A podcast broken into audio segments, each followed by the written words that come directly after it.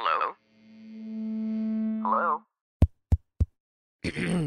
Podcast Network Asia. Halo semua pendengar mitologi santuy, podcast yang menceritakan mitologi dengan cara yang santuy. Tak terasa sebentar lagi liburan Natal dan Tahun Baru. Sebelum kita memulai episode kali ini, gue pengen ngucapin selamat hari Natal bagi yang merayakan dan selamat berlibur bagi semua pendengar sekalian. Nah, tanpa banyak basa-basi lagi, mari kita mulai cerita petualangan Theseus, pelarian Daedalus.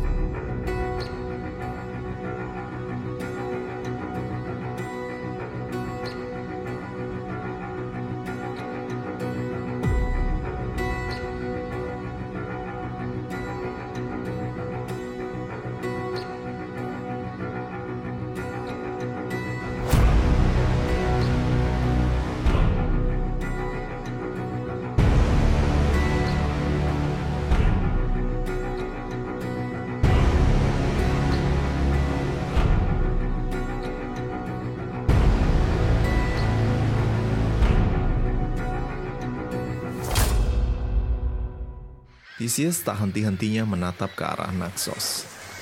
Hatinya hancur karena harus memilih di antara keselamatan rombongannya dengan kisah asmaranya dengan Ariadne.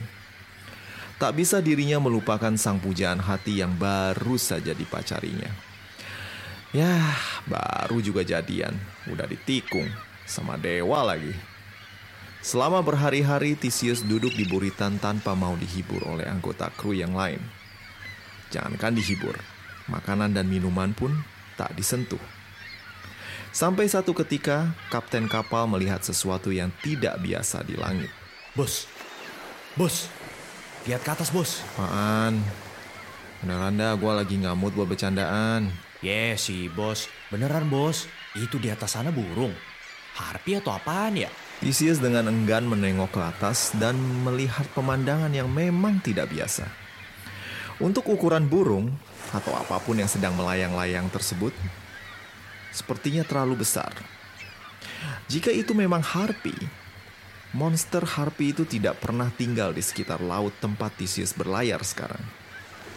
Theseus dengan cermat mengamati dan mengambil kesimpulan bahwa kedua makhluk bersayap tersebut adalah dua orang manusia. Yang satu adalah pria berumur 50-an dan yang satu lagi adalah seorang remaja. Siapakah mereka? Belum kita lanjutkan cerita tentang dua manusia bersayap tersebut. Mari kita tengok teman lama kita di Pulau Kreta. Siapa lagi kalau bukan Raja Minos. Minos ngamuk luar biasa ketika mendapatkan laporan dari panglimanya kalau Theseus berhasil melarikan diri dari kereta beserta rombongannya. Belum selesai sang panglima menjelaskan sebab musabat gagalnya mereka menangkap kembali Theseus, seorang prajurit tergopoh-gopoh datang melaporkan. Tuan, Asterion mati tuan. Amarah Minos pun semakin menjadi-jadi dan ditendangnya patung hiasan di dekatnya. Baru saja patung tersebut jatuh, dayang-dayang istana datang melaporkan. Yang mulia, Putri Ariadne hilang yang mulia. Dan berita buruk yang terakhir benar-benar membuat Minos terbakar dalam kemarahan. Dibantingnya kursi, meja, panci, atau apa pun yang ada di dekatnya. Termasuk prajurit pengawal yang harus kena bantingan dan pura-pura pingsan biar nggak kena hajar lagi. Dalam amarahnya, Minos kemudian sadar kalau semua ini adalah ulah dari satu orang. Daedalus. Ya, si jenius yang menciptakan labirin itu. Pasti dia yang membantu Theseus keluar dari lorong sesat itu. Tidak ada orang di kereta yang tahu caranya keluar dari lorong jahanam itu selain penciptanya. Bring me Daedalus. Segera seluruh prajurit kereta menjalankan titah sang raja yang sedang naik darah tingginya tersebut. Tak butuh waktu lama untuk menemukan Daedalus. Sang penemu jenius tersebut sedang bersembunyi di ruang rahasia di dalam rumahnya. Namun ketahuan akibat ulah anaknya Ikarus yang tak sabaran hendak keluar dan bertemu dengan gebetannya, yaitu cewek tetangga sebelah. Daedalus dan anaknya ditangkap dan dibawa menghadap Minos. Sang raja yang emosi berat hendak membunuh Daedalus dan anaknya di tempat, namun Pasifai, sang ratu, menghalangi niatnya. Pasifai beralasan kalau Daedalus adalah pria jenius yang sungguh sayang jika dibunuh, dan menyarankan agar sang penemu dan anaknya dikurung sumur hidup di menara tinggi dari istana Knossos. Padahal sang ratu yang dulu pernah memiliki hubungan gelap dengan Daedalus tentu tak mau mantan kekasihnya dibunuh dengan tega. Dan akhirnya Daedalus dan Ikarus pun kemudian dikurung di sebuah menara tinggi dengan pengawalan yang ketat 24 jam. Sebelum kita lanjutkan cerita tentang petualangan Theseus, mari kita dengarkan satu dua kata dari sponsor kami. Di masa PPKM, sepertinya peraturan terus berubah.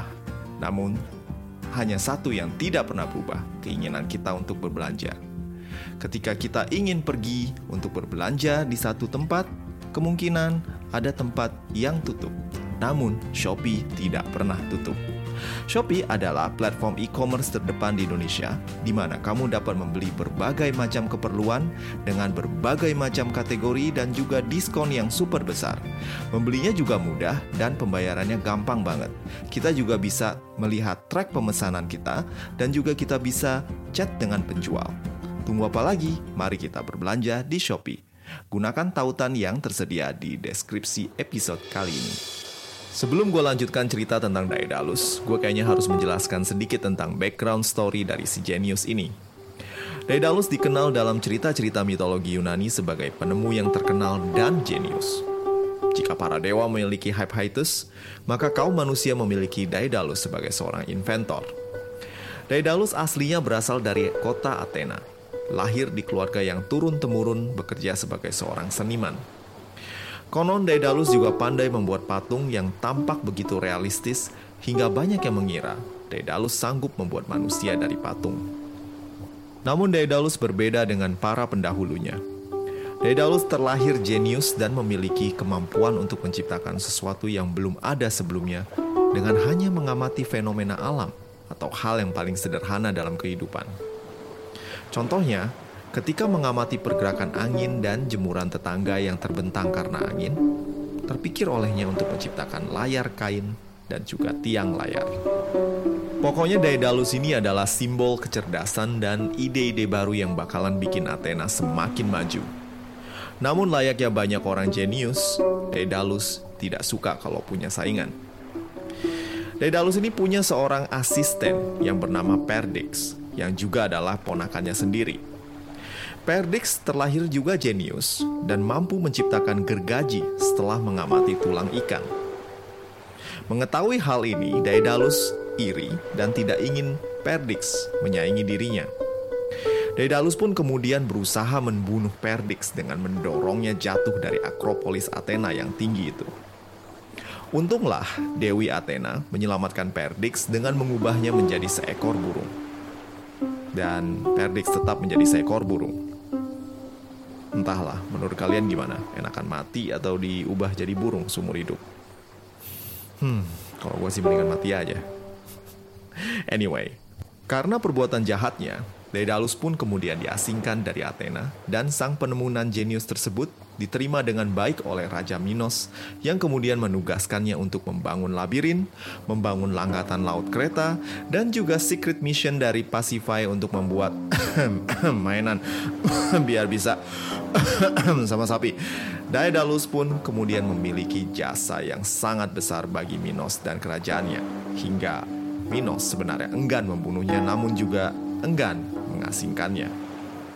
Kenapa? Karena takut kerajaan yang menampungnya akan lebih maju dari kereta. So, best solution is to keep him prisoned. Pak, kalau lompat dari jendela ini, selamat gak ya? Di bawah sih laut loh, Pak. Kayaknya sih kita bisa kabur. Jangan aneh-aneh ah. Eh, ambilin tuh bulu-bulu burung, pungutin sekalian. Sama lilin-lilin itu. Aduh, Pak lagi ngapain sih? Bikin mainan. Ya elah, Pak. Ikarus udah gede kali, nggak zaman lagi main boneka-bonekaan. Bacot ye. Orang tua suruh ambilin, lu nurut aja napa sih? Iya, iya. Galak amat. Ikarus memunguti bulu-bulu burung yang banyak terdapat di penjara menara ini. Tampaknya penjara yang lama tak dihuni ini telah menjadi sebuah sarang burung. Kamar penjara Daedalus ini memiliki jendela yang cukup besar, namun karena tingginya dan berada di pinggir laut, tidak mungkin Daedalus dan putranya melarikan diri. Namun bukan Daedalus namanya kalau putus asa dan berhenti berharap akan kebebasan. Sang penemu mengamati kalau satu-satunya cara untuk kabur dari menara ini adalah seperti kawanan burung yang tinggal di kamar penjaranya. Terbang. Daedalus mengamati pergerakan angin dan burung. Otaknya yang jenius berpikir keras dan kemudian tangannya pun bergerak. Bermodal buru-buru burung yang dikumpulkannya dan juga lilin untuk menyatukan sendi sayap, si penemu jenius dari Athena ini berhasil menciptakan dua pasang sayap. Pah, bikin apaan? Sayap. Ya elah, Pah. Mang kita mau cosplay. Kita lagi di penjara, Pah. Bacot! Udah nih, pakai nih sayap. Kita mau kabur dari sini. Kita bakalan balik ke Athena. Theseus pasti udah di sana. Dia utang budi sama papa. Dia pasti mau nampung kita. Hah? Kita kan orang, Pah. Mana bisa terbang pakai sayap? Nah, dengerin ya. Burung bisa terbang karena dia tahu pergerakan angin dan juga sayap. Papa sudah berhari-hari ngamatin angin and yakin kalau sayap ini bisa bawa kita keluar dari sini. Papa yakin. Ntar kalau kita jatuh gimana? Lu tenang aja, Rus. Kita pasti bisa terbang. Nih, dengerin baik-baik. Entar, kalau sudah terbang, jangan terlalu dekat sama permukaan laut.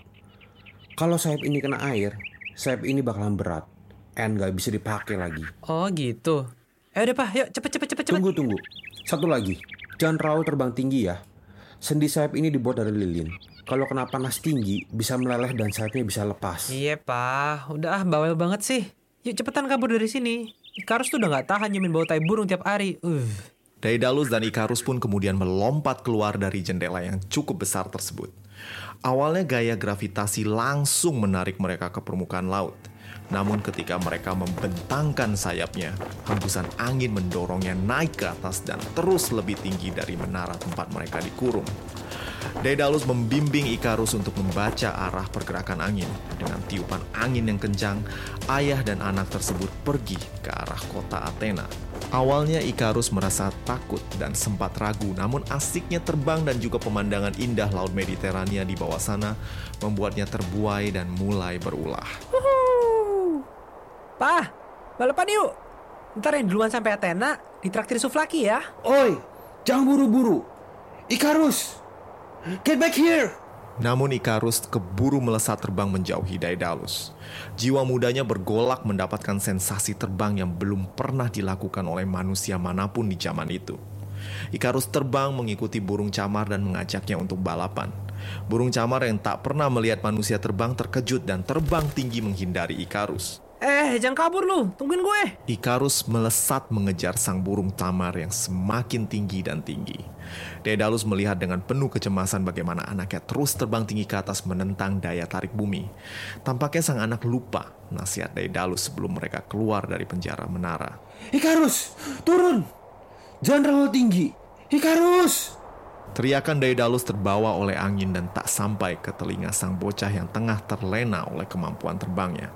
Semakin tinggi dan tinggi Ikarus terbang, dan yang ditakutkan pun terjadi. Ikarus merasakan sepertinya ada sesuatu yang meleleh di punggungnya. Lilin. Ya, lilin di sendi sayap lumer karena panas mentari. Dan di saat itulah Ikarus teringat akan nasihat ayahnya. Keringat dingin pun mengucur dan jantungnya berdetak dengan cepat sayapnya tak bisa lagi menopang tubuhnya. Kedua sayap yang tadinya begitu kokoh membawa Ikarus terbang, kini terlepas. Ikarus. Tubuh Ikarus jatuh dengan cepat dari ketinggian yang dicapainya. Daedalus dengan sekuat tenaga berusaha mencapai Ikarus namun terpisah oleh jarak. Ikarus jatuh hantam permukaan laut dengan keras. Ikarus, anakku. Bodohku nak, kenapa tak mendengar nasihat papa? Ikarus. Ikarus pun tewas. Benturan tubuhnya dengan permukaan air mengakibatkan kerusakan organ dalam dan kematiannya terjadi begitu cepat. Tubuh Ikarus kemudian terbawa oleh ombak dan mendarat di sebuah pulau yang kemudian dinamakan Ikaria sesuai dengan nama bocah bersayap yang jatuh tak jauh dari sana. Theseus dan rombongannya yang awalnya terkesima melihat dua orang bersayap terbang dengan begitu lihai, kemudian menyadari identitas mereka setelah mendengar teriakan Daedalus. Segera Theseus dan rombongannya bergegas ke pantai tempat tubuh Ikarus terdampar. Namun Ikarus telah tewas. Daedalus pun terbenam dalam kesedihan yang begitu dalam. Daedalus yang dirundung kesedihan mengubur tubuh anaknya yang semata wayang di pulau tersebut. Sang penemu tak lagi memiliki gairah untuk melanjutkan perjalanannya ke Athena. Bahkan ketika Theseus memohon kepada Daedalus untuk pergi dengannya, Daedalus menolak tawaran Theseus dan pergi meninggalkan Theseus yang tampak begitu kecewa karena gagal membawa orang yang telah berjasa besar baginya.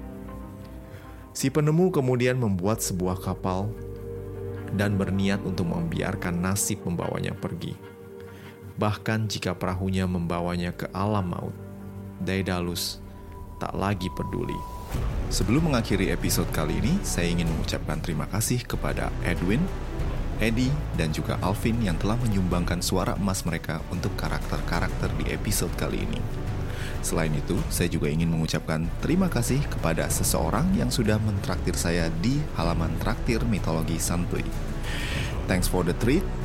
Glad my stories can be your work companion. Wish you all the best. See you again in the next episode. Ciao. Pandangan dan opini yang disampaikan oleh kreator podcast, host, dan tamu tidak mencerminkan kebijakan resmi dan bagian dari podcast Network Asia. Setiap konten yang disampaikan mereka di dalam podcast adalah opini mereka sendiri dan tidak bermaksud untuk merugikan agama, grup etnik, perkumpulan, organisasi, perusahaan, perorangan, atau siapa pun dan apa pun.